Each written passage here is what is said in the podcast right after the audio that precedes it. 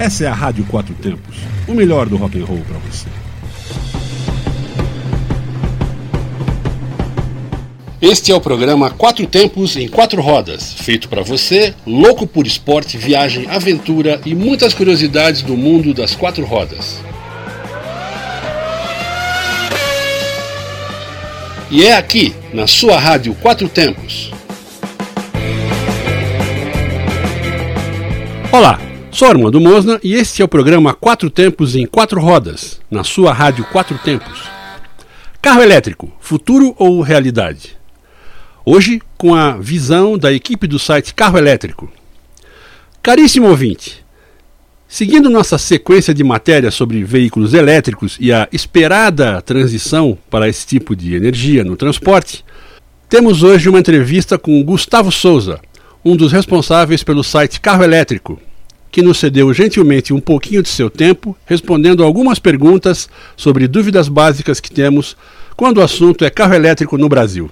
Se você quiser saber mais sobre os carros elétricos no Brasil, os modelos disponíveis, os híbridos, os lançamentos internacionais de carros elétricos, a evolução da tecnologia dessa nova, digamos, opção de energia para o transporte, e ainda saber as novidades e as curiosidades desse assunto, pode acessar o site Carro Elétrico, cujo endereço é www.carroelétrico.com.br, sem acento, claro. Você ainda pode cadastrar seu e-mail e receber atualizações e novidades sobre carros elétricos e sua implantação no Brasil. Acompanhe a entrevista e tenho certeza que você vai acabar com muitas dúvidas de saber mais sobre veículos elétricos. É tempo de pegar a estrada e se divertir com a família. Por isso, a Chevrolet pensou em tudo para você não ter que se preocupar na hora de fazer sua viagem. A cada 150 reais em peças, serviços ou acessórios da Chevrolet, você concorre a 5 viagens para Orlando com acompanhantes. Aproveite! Troca de óleo e filtro de óleo para motores 1.0 e 1.4 por 3 de R$ 49,90. Alinhamento, balanceamento e rodízio de pneus por 3 de 33 reais. E troca de pastilhas de freio para Onix e Prisma por 3 de R$ 49,90. Serviço premiado Chevrolet. Consulte condições. Ofertas válidas para a cidade de Brasília. Trânsito seguro, eu faço a diferença. Gustavo, para automóveis populares e motocicletas, existe algum planejamento de forma geral das indústrias fabricantes para a implantação da produção e comercialização de unidades elétricas no Brasil? Quanto a planos e é, anúncios à imprensa e tudo, tem aos montes. Então isso tem há mais de 10 anos, você já vê uma notícia ou outra de fabricante X anuncia que quer produzir veículos elétricos no Brasil e coisa do tipo. Mas na prática não é isso que a gente viu nem está vendo. Então não vejo nenhuma montadora das grandes que tenha iniciado essa produção de veículos elétricos no Brasil e muito em função do tamanho do mercado para esse tipo de veículo, porque ele hoje ainda é bem mais caro que um veículo comum a gasolina, álcool e afins. Quais as perspectivas do número de empregados na indústria com eventual transição de produção para unidades elétricas? Seria um impacto positivo ou negativo do ponto de vista de número de postos de trabalho? Antes de responder essa pergunta, acho que tem uma pergunta anterior que ela tem de ser levantada e a gente cogitar cenários, que é quando essa transição do modelo de mobilidade mudar de combustão para elétrico, será que o Brasil vai continuar produzindo os veículos que vão rodar aqui dentro? Então essa é uma pergunta que eu me faço, a gente aqui do carroelétrico.com.br se faz também. E uma teoria que a gente tem é que uma parte dos automóveis vai continuar sendo fabricada no Brasil. Então vamos falar a estrutura dele como um todo. A gente já tem know-how, consegue fazer isso muito bem. Mas infelizmente os componentes mais caros a gente imagina que eles vão acabar sendo entregues para a gente já montados e a gente teria de importá-los. Então, quando eu digo de componentes mais caros, eu estou falando ali dos motores e das baterias, principalmente. Então, hoje a bateria de um veículo elétrico é o que o, é o maior compositor ali do preço dele. Então, voltando à pergunta original, suponhamos que a gente vá é, produzir também os veículos elétricos aqui no Brasil, seja montando pedaços ou produzindo uma parte substancial por aqui, eu imagino que o número de postos de trabalho no princípio pode vir a ser afetado sim, mas não em função da mudança da matriz energética de transporte, mas sim no número de veículos que nós imaginamos será vendido. Então, a perspectiva que a gente tem é que não vai ter esse mesmo número de veículo novo sendo fabricado dia após dia, porque o, vamos falar que isso aconteça daqui 5 anos, 10 anos. A popularização de aplicativos de ride sharing e o uso dos ativos que a sociedade tem ele vai ser muito melhor gerenciado do que hoje em dia. Porque pensa só, um veículo a combustão ele fica 95% da vida dele parado. E isso porque antigamente a gente não conseguia gerenciar essa frota ociosa e a única maneira de se locomover era tendo um veículo. Aí você usava ele durante 5% da vida dele. Mas o que a gente está vendo é uma mudança muito grande com essa uberização das coisas. Os veículos ficam muito mais tempo rodando. Então, o carro elétrico, por exemplo, grande parte dele vai ser empregado nesse tipo de trabalho, que é de locomoção pública privada. Então a gente não vai precisar do mesmo número de veículos sendo vendidos todos os anos, todos os dias, assim como foi na, na era do, da combustão, mas não em função da, do tipo de energia utilizado, mas sim em função do modelo de gerenciamento de veículos de frota ociosa. Então esse é o nosso, nosso palpite para o futuro aí de longo prazo da indústria automobilística como um todo. Qual a visão do site Carro Elétrico com relação à fabricação de caminhões e máquinas agrícolas? Seria uma transição mais demorada? Existem estudos de impacto e viabilidade para esse segmento? Você na própria pergunta, Armando, você já suspirou para a gente o que você, eu imagino que você também pensa. Sim, vai demorar e vai demorar muito mais. Então, o, a quantidade de energia que essas máquinas precisam para operar é astronômica. Então, tanto é que elas operam com diesel, tem tanques de combustível enormes, e para você conseguir colocar uma bateria de tamanho suficiente que consiga é, movimentar uma máquina como essa durante um período significativo, vai ser um custo muito elevado para ter esse pacote de bateria no, nessa máquina. Além de que tem um outro agravante que essas máquinas normalmente operam em condições relativamente extremas. Então elas ficam tomando sol o dia inteiro, é poeira, é manutenção que pode vir a demorar e também ficariam relativamente longe de uma rede elétrica de abastecimento se estão, por exemplo, no meio do pasto. E então essa é uma transição que a gente vê acontecendo somente no longo prazo, no longo, longo prazo mesmo. E uma vez que as baterias, ou se troque o modelo de bateria e isso começa a ficar mais barato, aí sim a gente começa a pensar nessa transição, mas não é nada para agora, nem para os próximos 5, 10 anos, não. Isso aí quem está nessa indústria, não imagino que vá haver tanta mudança nesse modelo energético, não. Há alguma expectativa cronológica para a transição de produção de veículos com motores a explosão para motores elétricos? Essa transição e essa expectativa cronológica é agora. Então a gente pode ver no mundo o número de veículos elétricos que está sendo vendido em países como China, Estados Unidos, Noruega, vários países da Europa, ele só aumenta. Então todo ano vamos falar que aumenta 20, 30% o tamanho desse mercado. E essa mudança de ah, agora o mundo só vai ter carro elétrico. Não, não vai ser algo do dia para a noite. Então vai ser uma mudança de matriz que vai acontecendo é, aos poucos e a gente já está vivenciando ela.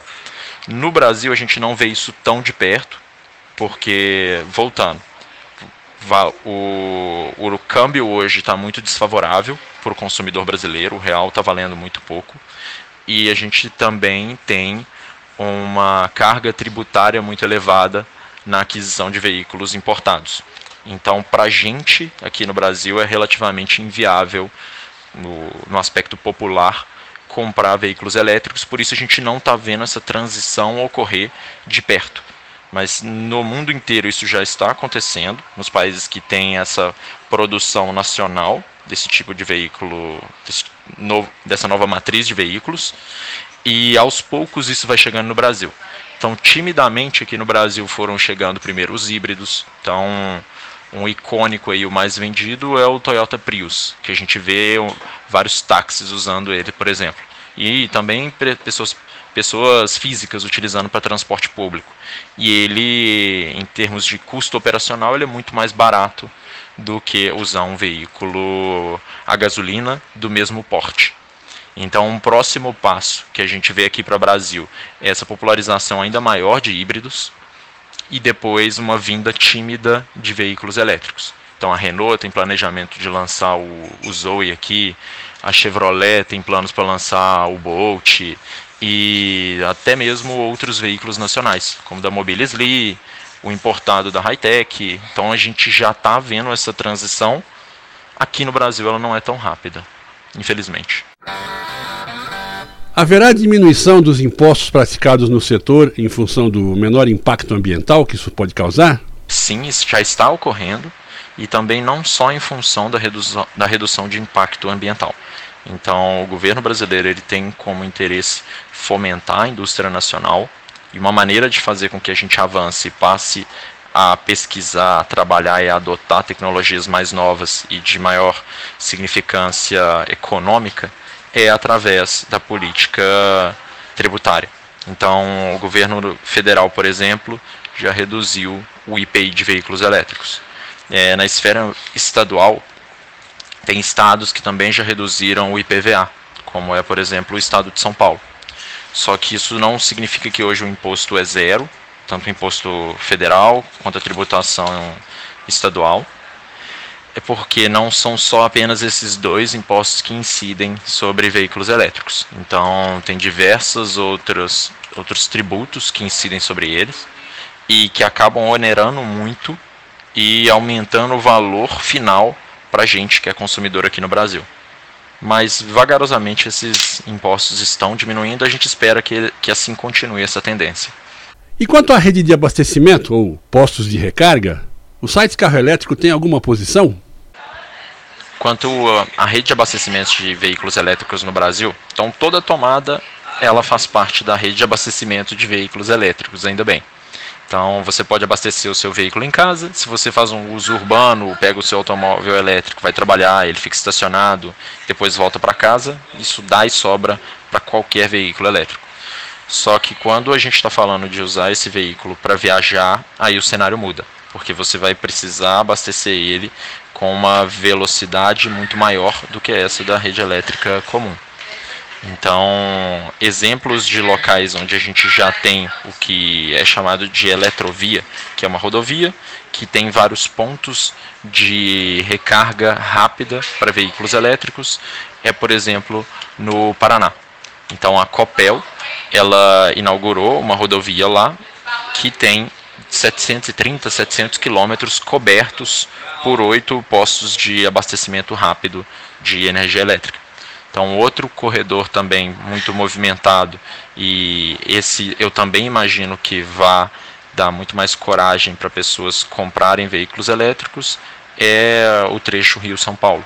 Então, a BMW, parceria com a rede de postos Ipiranga, instalou esse tipo de recarga rápida em alguns postos dessa via, para que o motorista que vá percorrer esse trajeto possa ficar tranquilo que ele vai sim conseguir abastecer o veículo dele e não vai ter nenhum problema de falta de, entre aspas, combustível aí. Então, aos poucos isso vai surgindo e é o mesmo dilema do ovo da galinha. Enquanto não houver uma rede madura de abastecimento, poucas pessoas vão ter coragem de comprar um veículo elétrico. Mas para que, que alguém vai fazer uma rede de abastecimento se não tem veículo elétrico para ser abastecido?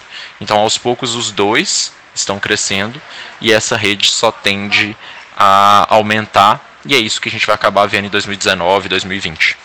Gustavo, Agradecemos a gentileza da entrevista que, com toda certeza, esclareceu e acrescentou muitas informações novas para nossos ouvintes.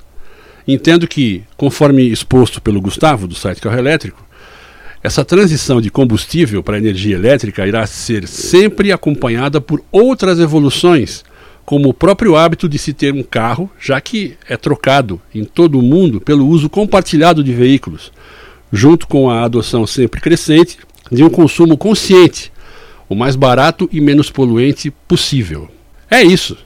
Novos tempos e novas conquistas. Para quem gosta de reclamar, tudo isso é para melhorar sua vida, portanto, aproveite as boas novidades. Agradecemos novamente o site Carro Elétrico pela gentileza e, para fechar o programa, vamos ouvir o saudoso Fred Mercury, da banda Queen, com a música I'm in Love with My Car, que fala de um fanático por automóveis que prefere o carro à própria namorada, acreditando que os carros são amigos de quatro rodas.